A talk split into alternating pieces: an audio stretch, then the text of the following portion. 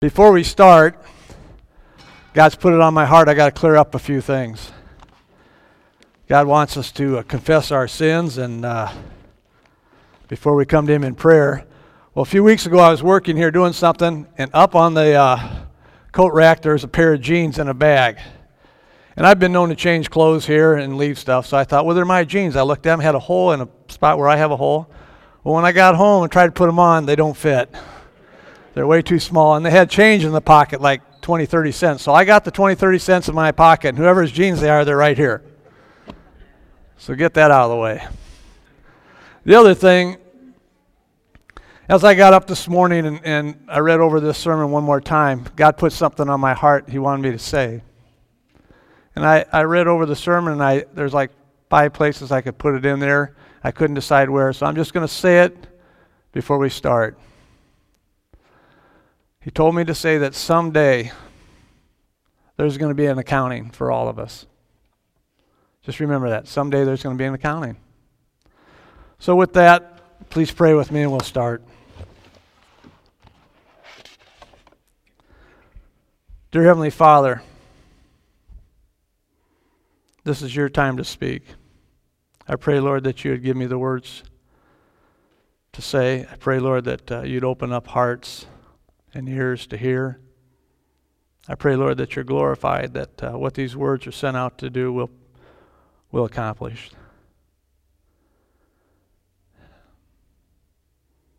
Lord, I'm humbled by the opportunity, and I know that I'm a sinner.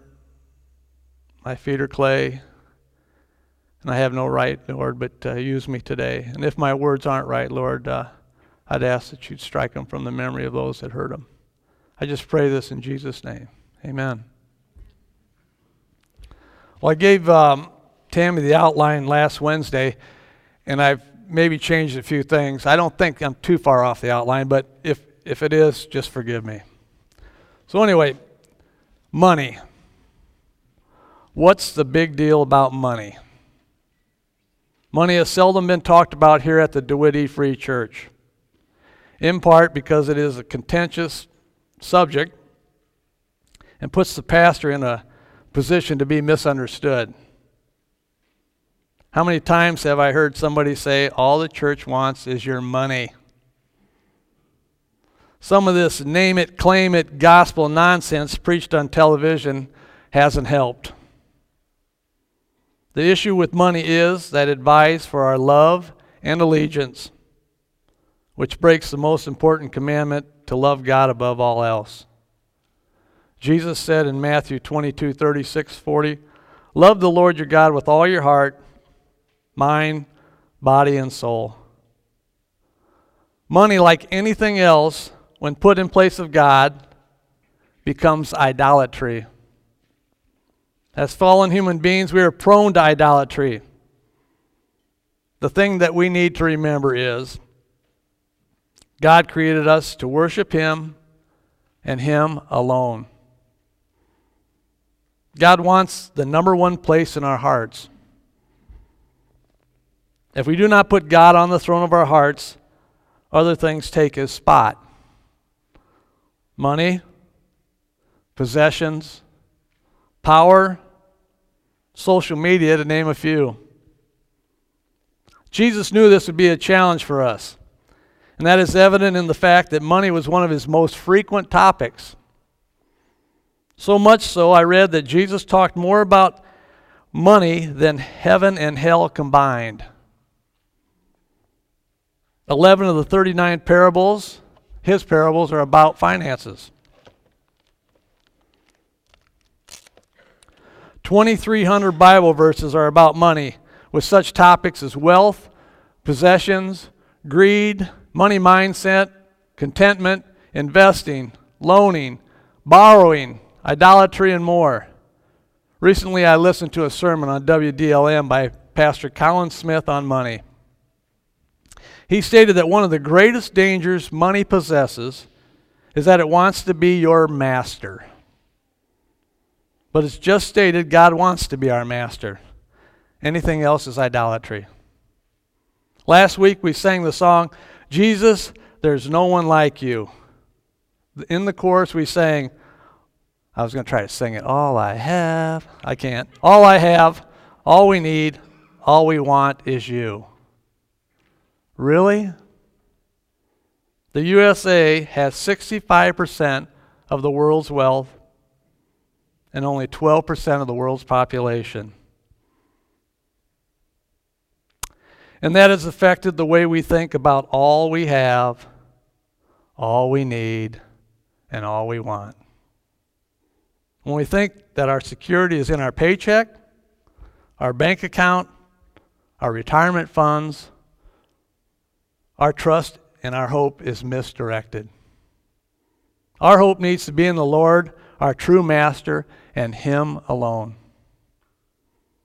If you would humor me for a moment, I'd like to do a DEFC survey to see if money really is that big a deal. I'm going to ask 4 questions, and if your answer is yes, please raise your hand, and if you would, keep it up until I finish the 4 questions. Number 1, who here has money on them right now? Number 2, who here has a credit card? Number 3, who here has some sort of debt? Number 4, who has spent money for something in the last 2 days? Everybody's hand should be up. Don't be lying. As you look around, you can see my point. Money plays a big role in our lives. It's a big deal. God knew it would. That's why in His Word, the Bible, He has given us warnings and guidelines for the uses and the handling of it. Money can come in many forms, as we'll see, but for now, suffice it to say, it's an individual's time, treasure, and talent. And its proper use has to be God first and money second. Having said that, let's look at what money is according to the world and according to the Bible. One of the words used in the Bible for money is mammon. And when I looked it up in my International Dictionary of the Bible, it said mammon is Aramaic for riches. Jesus used it in Luke 16:31, and we just heard it in Matthew 6:24 when He said, "No one can serve 2 masters, for you will hate one and love the other. You will be devoted to one and despise the other. You cannot serve both God and mammon." Unquote. Money. Don't miss this point. You can only have one master. Well, I had the dictionary open. I looked up money and its history. Did you know that money in the sense of stamped coin didn't exist in Israel, so far as it's known, until after the exile, about 500 BC? Prior to this, exchange of value took place by bartering, the trading of one thing for another without the exchange of money. From this system, they went to a weight system, then minted coins, later paper money, and today we have all sorts of credit systems where you can buy, sell, trade electronically, etc., etc., etc., with the push of a button on your mobile phone without any physical exchange of money. Historians believe that the first or earliest money pieces were struck in about 700 BC, somewhere in Asia Minor. These crude pieces of metal were cut in standard weight and stamped with official marks to guarantee value. My Random House College Dictionary says money is gold, silver, or other metal pieces of convenient form stamped by government and issued as a medium of exchange and a resource of value. And that paper money is defined as currency in paper form as government or banknotes. At this juncture, since we're at church talking about God first and money second, it's only fitting that I talk about giving to God. I actually didn't have this in my sermon. I read it to my wife, Pat, and she goes, "Well, something's missing here." So I had to go back, and that may not be in your notes. But anyway. So one of the first instances of giving to God occurs in Genesis 4:2-5, where Cain and Abel are presenting gifts to God. In this story, God was pleased with Abel's firstborn lamb, but not with Cain's crops. Cain became so incensed that he killed his brother. We're not told why God did not like Cain's gift, but we are told that Cain should have known what was right, and he should have done it. There are different schools of thought on why God rejected Cain's gift. One possibility suggests Proverbs 21:27, quote, The sacrifice of an evil person is detestable, especially when it's offered with wrong motive. Once again, the condition of a person's heart is the heart of the matter. God knows our heart, motives, and thoughts. What he's pleased with is a joyful giver. When giving, we should be thankful we're able to give. After all, everything we have belongs to God anyway. And if we truly understand that, then joy should accompany the giving and sharing of our time, treasure, and talents. I don't know how many testimonies I've heard where a person giving tells about how good it felt to give, so much so that they felt they benefited more than the recipient. Surely many of you have heard of a tithe. That's an offering of a tenth. I read where nobody really knows where the practice originated. After Abraham rescued his nephew Lot from the marauding kings, he gave a tithe or a tenth of the spoils to Melchizedek, the king of Salem, a priest of God Most High. This was recognized as a holy deed and is spoke of in Hebrews 7:4. Later, the Israelites were directed to give a tithe of their crops and livestock to support the Levites. That's in Leviticus 27:30. And by the time the prophet Malachi, Pastor Casey used to say Malachi, the Italian prophet, comes along, the Israelites' tithing was in a shambles. And God dresses them down in Malachi 3:10. And he challenges them to honor him in this act of obedience to see if he doesn't supply so much return that the storehouses would not be able to hold the abundance. Here is the only time that I know of where God says to the Israelites, "Test me." So what's my point? How does this pertain to us? Guess what? There's no mention from Jesus in the New Testament about tithing. In Matthew 23:23, Jesus dresses down the Jewish religious leaders for being meticulously religious in their tithing, but missing the mark when it comes to important aspects of the law like justice, mercy, and faith.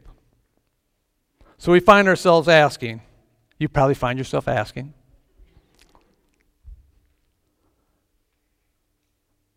how much should I be giving to God?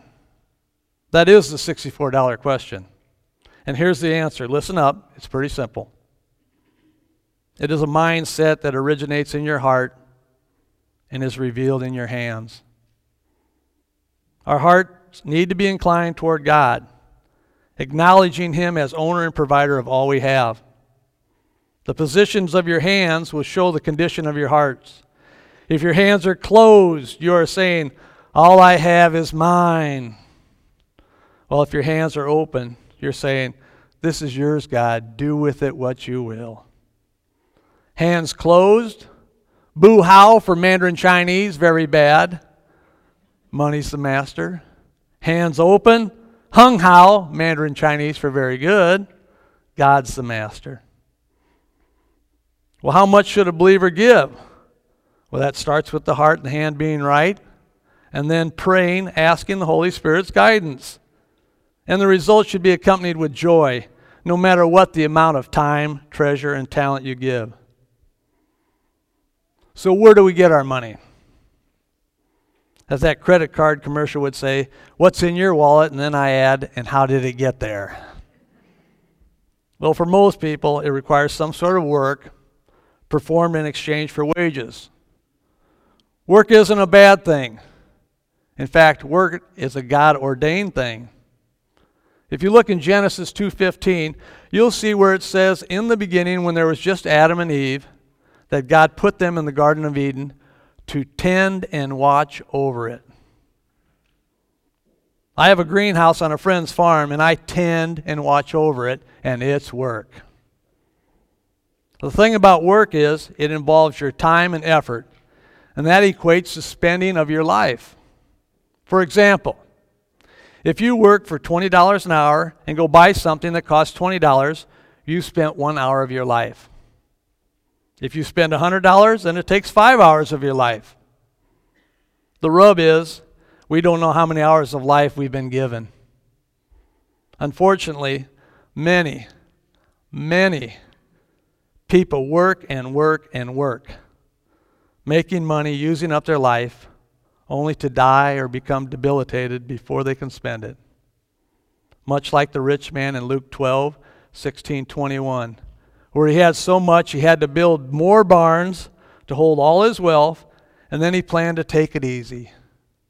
But Luke 12:20-21 says, "But God said to him, 'You fool, you will die this very night. Then who will get everything you've worked for?' Yes, a person is a fool to store up earthly wealth, but not have a rich relationship with God." Colossians 3:23 is a great rule of thumb when working. Work willingly at whatever you do as though you were working for the Lord. Proverbs has example after example of how hard work and a right relationship with God, as a rule, will reap reward. I believe this is God's design for making money. Please note the proper order of things. God first, money second. It should go without saying, but the world doesn't see things God's way. That's not a big revelation for any of you, I bet. The gambling industry, for instance, is a plague on our society that makes millions upon millions upon millions of dollars, so much so that our government is now involved. The problem with gambling is, as an industry, is that there's a winner and a loser. Unfortunately, there's a lot more losers than winners when you gamble. In a business class at the University of Iowa, one of my professors once asked this test question: what is a good business deal? The answer, according to him, was a good deal is when both buyer and seller are happy. He contended that it wasn't a matter of cost or expense, rather that both parties were satisfied with the deal. As he put it, it was a win-win situation. Both parties gain. Not so in gambling. And it's not so in quick get-rich-quick endeavors either. And that's what gambling really is. Proverbs 28:22 says, quote, "Greedy people try to get rich quick, but don't realize they're headed for poverty," unquote. God says money is to be made a little at a time. So you ask, and thanks for asking, how much time and effort should we spend acquiring money? I wish I could tell you for certain or give you a formula to work out, but I can't. What I can tell you for certain is that God not only ordained us to work, He also ordained us to rest. This is spelled out in the giving of the law to Moses. You shall work 6 days and rest the seventh. The seventh day was the Lord's day, and for His praise and glory, and for one's rest. What I'm about to say is my own take on what I've experienced and learned regarding taking time from work to rest. Resting helps a person to be renewed in physical body as well as mind, like a sabbatical. With rest, a person, as a rule, becomes more productive because they can think clearer, thus become more efficient and make less mistakes. I don't know if any of you remember, we just had this small group study where they mentioned a Kansas wheat farmer who didn't work Sundays because he believed God. And it stated that over time he prospered more than his neighbors who worked 7 days a week through their wheat harvest. When I grew up in the 60s and early 70s, there weren't any stores open on Sunday in Davenport, in Iowa, I don't think. It was sweet. People went to church, and then it was a quiet day thereafter. Fast forward 2021. Oh my gosh, how many people miss church because of kids' sporting events, weekend getaways, work, shopping, etc., etc., etc. And so much so this time of year as we approach Christmas, I think that Sunday's probably more busy than the other six. Ask yourself, who's the master then? Don't be driven. I once was. I was proud of a 50-, 60-hour work week, sometimes more. The result was devastating to my family. And it was only by the grace of God that my marriage and children survived. My worry was that I needed to be financially stable. And with that, I'd be successful and secure. Matthew 6:25 through 30 talks of worrying about what we need and says the lilies of the field don't work, yet they have been taken care of by God. And then he cares so much more for us that surely he can and will meet our needs as well. Matthew 6:31-33, quote, "So don't worry about these things, saying, what will we eat? What will we drink? What will we wear? These things dominate the thoughts of unbelievers. But your heavenly Father already knows all your needs. Seek the kingdom of God above all else and live righteously, and then he will give you everything you need," unquote. We need to be mindful of this truth as we spend our lives pursuing money. God knows our needs and will supply them. Again, you ask, and thanks for asking, Craig, what are our real needs? I missed my high school graduation to go to Mexico with a man named Coy Curtis, his son Coy, my little brother Coy, there's a lot of Coys, and 17 other young men. The purpose was to show us what a third world country was like and build an appreciation for what we have here in the United States of America. Coy Curtis was a retired lieutenant colonel in the Army, a decorated World War II artillery field commander, a West Point graduate, born in Arizona before it was a state. My dad worshiped this man. He was my dad's commander. In short order, I learned when Coy spoke, you shut up and listened. During our two-day trip down on the train, Coy asked me what my priorities in life were. What I came to realize later was that he was asking me what I thought my needs in life were. I fumbled and bumbled around. Job, car, girlfriend. No. Car, job, girlfriend. No. Girlfriend. I'll never forget what he said. Air, 6 minutes. Water, 2 days. Food, 2 weeks. Everything else comes after that, Craig. As I've aged, I've come to realize that what he shared with me were basic needs essential for human existence. And what I shared with him were wants. Discerning the difference between a need and a want is one of the greatest money management issues facing Americans. And it needs to be addressed early and often in your life. Followers of Jesus in their want and need decisions should look and act different from the rest of this world if we truly believe that God provides what we need. In this day and age of ubiquitous electronic devices, everybody is bombarded by advertising almost everywhere, every hour, every day. You can't hardly go out to eat without a TV in the restaurant. Go down to the BP station south of town and they got a TV monitor on the gas pump. And you know what it's doing? Advertising. Trying to sell you something. One of the basic premises of salesmanship is persuading a person they are in need, lacking something that's essential. What is happening is that after you've been bombarded enough, you start to believe that a want is a need. Think about this. I recently heard a sermon where the preacher said, most of the things people buy today didn't exist 100 years ago. Most of the things people buy today didn't exist 100 years ago. I got thinking about it. Let's count the ways. Electronics. Telecommunications.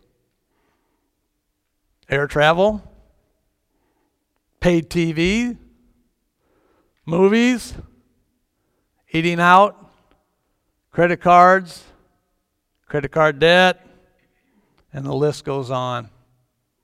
You'd be hard-pressed to say that these are essential needs. Coupled with this spending on non-essentials has come a spiritual shift where a lot of people are turning their backs on God, even denying His existence. Along with this, there's this false sense of self-sufficiency. The outcome is people save less, extravagant government spending, sky-high personal debt as well as national debt, less giving to churches and ministry, less investment, to name a few. Our society and culture has become existentialistic. That's a big word. Live for today and the heck with tomorrow. I once knew a fellow that was on the board of directors for General Motors when they were the largest corporation in the world. At one time, he was on their head of their finance division, head of their overseas division, and on their board of directors. Very sharp financially. He once told me that his generation was raping my generation financially, in that they had lived through the best economic times known to mankind with the least taxes, the least government intervention, all the while spending every bit of it, with many reaching retirement age having no net worth. And that they were also constantly lobbying for more government handouts and support. When he told me this, I was shocked. I never heard anybody say anything like that before. The more I thought about it, the more I realized there's a lot of truth in what he said. Furthermore, that type of worldview has helped create an existential mindset that leads people away from God and towards disaster. 1 John 3:17-18 reads, quote, "If someone has enough money to live well and sees a brother or sister in need but shows no compassion, how can God's love be in that person?" I say, how can an individual have money or be in a position to help others when there's so much debt? Makes me think of the statement I heard. It goes like this. Many people are spending money they don't have to buy things they don't need to impress people they don't like. Debt's no good. Have any of you ever read George Washington's farewell address? You should read it. It's probably not taught in schools anymore because it talks a lot about God and God's precepts. Worth noting, he said that no future generation should pass on debt to the next generation, and that this government should never borrow from other countries. Oops, too late. If you ever read this address and share it with somebody and they contend that it's been editorialized, which it's been done with history lately. Everybody's like, you can't say that. That's not history. Share with them that George Washington, along with James Madison, wrote this address, and George Washington never spoke it. Rather, it was published and circulated in some of the leading newspapers of the day. Proverbs says the borrower is a slave to the lender. Psalms 109:11 says that a creditor seizes all. Romans 13:8 says, owe nothing to anyone except for your obligation to love one another. Please hear me. Debt makes money your master. And when money is your master, God is not. And good will not follow. In the book, How to Manage Your Money by Larry Burkett. Larry's gone to be with the Lord. He was a Christian financial counselor. He stated that 75% of the divorces in couples under the age of 30 was caused by financial problems. That 65% of the men over 65 years old in the USA have no net worth. Also, that money problems aren't about not having enough money, but about spending more than you have. A friend of mine used to say, his grandpa would say, you'll never go broke if you don't spend more than you have. That's pretty simple. Looking back at the Bible, 1 Timothy 6:10 is one of the most misquoted verses in the Bible. It reads, "The love of money is the root of all kinds of evil." Note what it says, "The love of money." What you'll often hear is money is the root of all kinds of evil. Money in and of itself isn't the root of the problem. It's a medium of exchange. The problem is when somebody starts to love money. If you have a Bible, please turn with me to Acts 5, 1 through 11, as I read.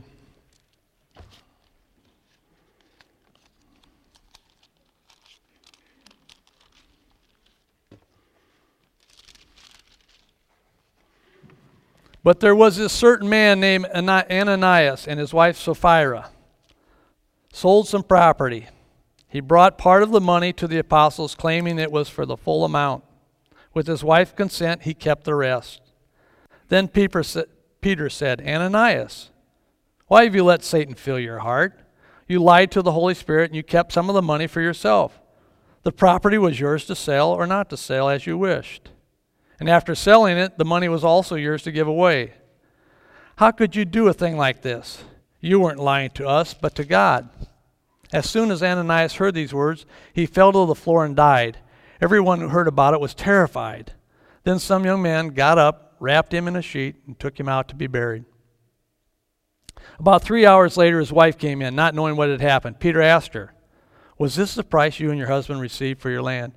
Yes, she replied. This was the price. And Peter said, how could the two of you even think of conspiring to test the Spirit of the Lord like this?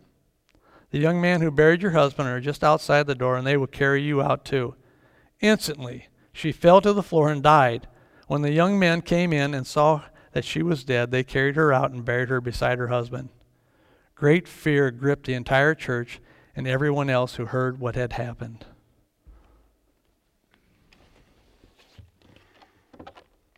Obviously, Ananias and Sapphira didn't have a proper understanding of who God is, nor the consequences of loving money. Also, please note the object lesson that wasn't missed by those who saw what happened. Great fear gripped them and anybody else who heard. Jesus said it, you can't serve two masters. Scott Kaczynski, when he preached, talked to us about the two gates, the wide and the narrow. Two gates and two gates only. And when Jason Crosby preached last week, he talked about two destinations when we die. Only two. God or no God. That's what it amounts to. If God, then good. If no God, then bad. The reason so many are choosing no God is that it comes in so many appealing forms and is sugar-coated. But it always, always leads away from God into eventual destruction. 1 Timothy 6, 3 through 10. If you turn to that, I'd like to read that. 1 Timothy 6, 3 through 10.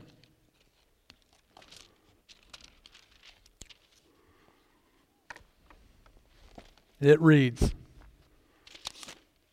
teach these things, Timothy, and encourage everyone to obey them. Some people may contradict our teaching, but these are wholesome teachings of the Lord Jesus Christ. These teachings promote godly life. Anyone who teaches something different is arrogant and lacks understanding. Such a person has an unhealthy desire to quibble over meanings of words. This stirs up arguments, ending in jealousy, division, slander, and evil suspicions. These people always cause trouble. Their minds are corrupt. They have turned their backs on truth. To them, a show of godliness is just a way to become wealthy. Yet true godliness with contentment is itself great wealth. After all, we brought nothing with us when we came into this world, and we can't take anything with us when we leave it. So if we have enough food and clothing, let us be content. But people who long to be rich fall into temptation and are trapped by many foolish and harmful desires that plunge them into ruin and destruction. For the love of money is the root of all kinds of evil. And some people craving money have wandered from the true faith and pierced themselves with many sorrows. It appears somebody in this passage is preaching for financial gain and not God's glory and honor. This is not to say that a preacher shouldn't be paid. Just a few verses earlier, in 1 Timothy 5:17, it says, elders, not myself, it's referring to pastors, who do their work well should be respected and paid well, especially those who work hard at teaching and preaching," unquote. What this verse in chapter 6 is alluding to is a hard issue of loving money, not God. Look at the character traits when money is the master.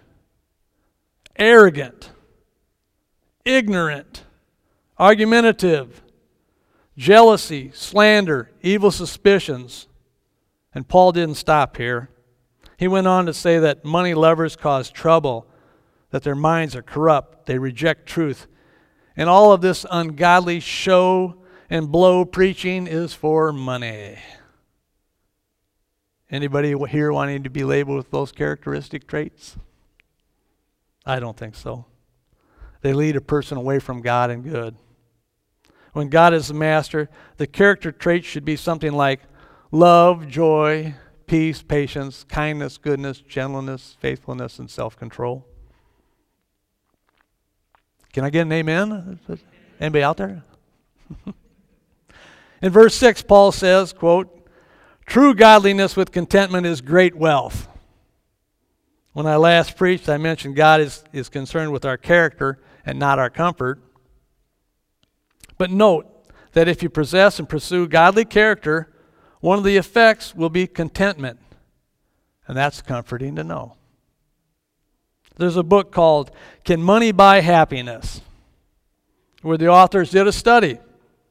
And they concluded happiness remains the same once a household income exceeds $75,000. Contrary to what many people think, i.e., if I only had a little more money, I'd be happier and more content. Contentment in all circumstances can only be found when God is the master of your heart. It can't be bought. It's acquired by faith and trust. As we head for home, I'd like to share a couple stories about money. Proverbs 23:5, quote, "In the blink of an eye, wealth disappears, for it will sprout wings, fly away like an eagle," unquote. October 19th, 1987, the U.S. stock market crashed, losing 22% of its value in a single day. Remember me earlier talking about Coy Curtis? Well, he'd been very successful in real estate in Arizona, and he put a lot of his money in the stock market. And what he put in there, he bought on margin. And when you buy on margin and it goes up, you're okay. When it goes down, you're not okay. You have to come up with the difference. Well, a few days after the crash, Coy called me, and he told me he'd been planning on liquidating all his stocks and moving to West Virginia and retiring. Only that on the 17th, he lost $1 million in a single day. That he tried to call and sell, but he couldn't because of the market chaos. He went from a millionaire to broke in one day. I could feel the pain over the phone as he spoke. It wasn't long after that, Coy found out he had cancer. And I believe it was about a year later he called me again. And he said that he'd sold the house that day, and with that he paid off all his debt. And what a good feeling it was. Not long after that he died. In the blink of an eye. The last story I'm going to share with you is my own. I grew up in the church. I thought I was a real believer.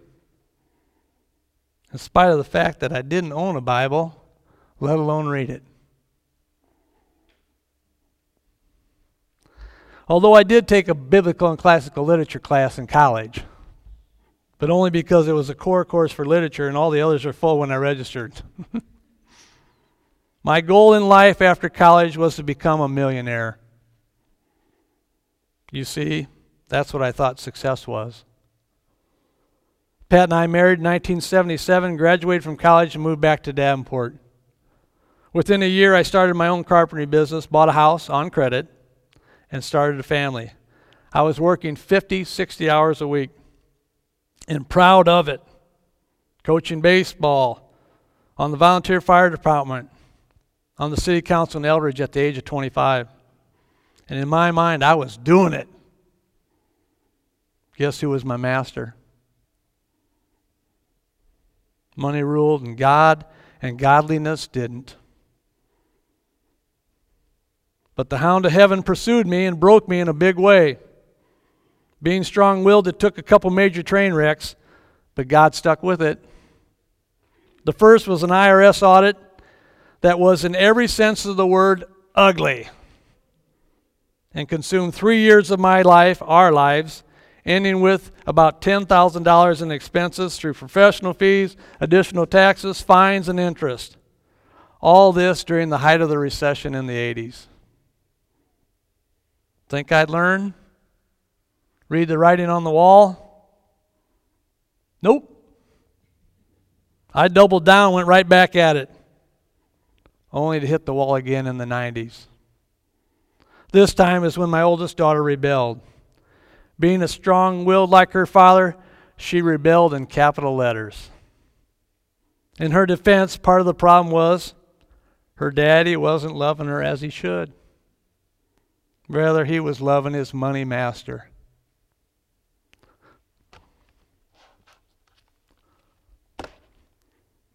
The long and short of it was, that's within a year's time, everything I worked for was on the rocks. My business was faltering. My marriage was a shambles. My other two children were suffering as well.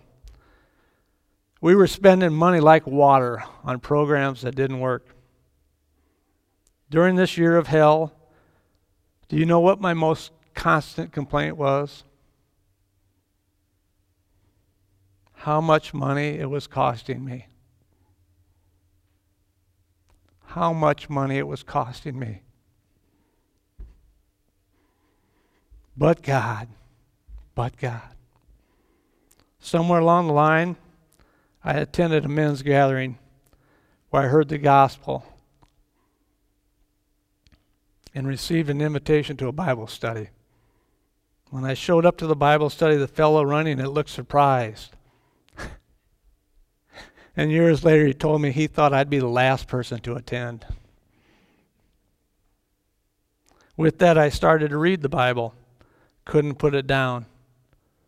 But I still had my money master.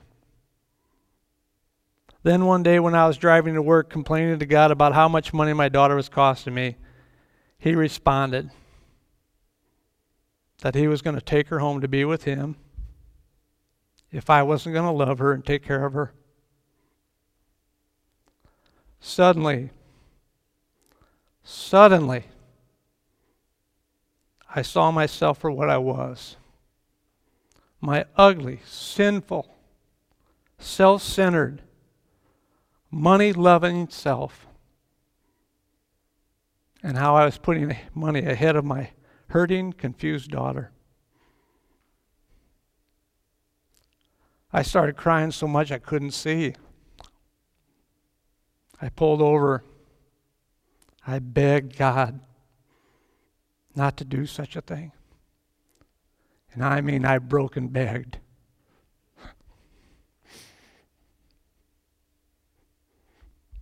I told him whatever I had, whatever I could earn, whatever I could borrow was his. That I learned my lesson. But please, don't take her to teach me this. I've learned my lesson. He didn't take her.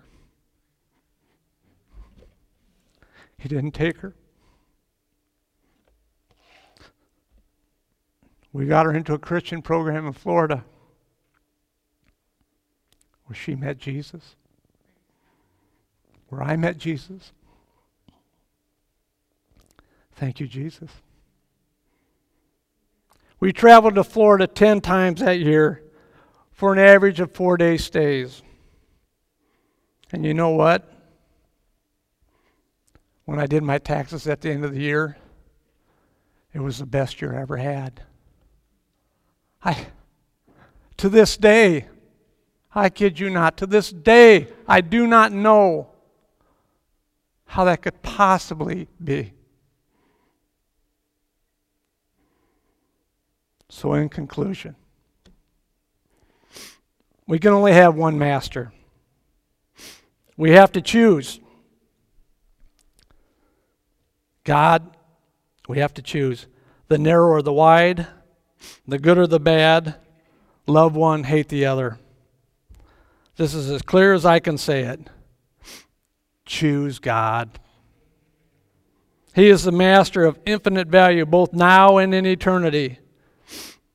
Consider the condition of your hands and your hearts, and incline them towards God and Him alone. Pray and ask for the Holy Spirit's guiding in the spending of your life, your mammon, your time, your treasure, your talent. And thank you for spending your time with me this morning. I pray God has been glorified. Please pray with me. Dear Heavenly Father, I thank you for who you are. I thank you that you are the good choice, and that you are the choice, and that you've made yourself known through your word, through your Son. I pray, Lord, that everyone here that's listened to this today would choose you, that you would be the master. Help us also, Lord, as you spoke to me this morning, to remember there will be an accounting. I just thank you now and praise you. In Jesus' name, amen.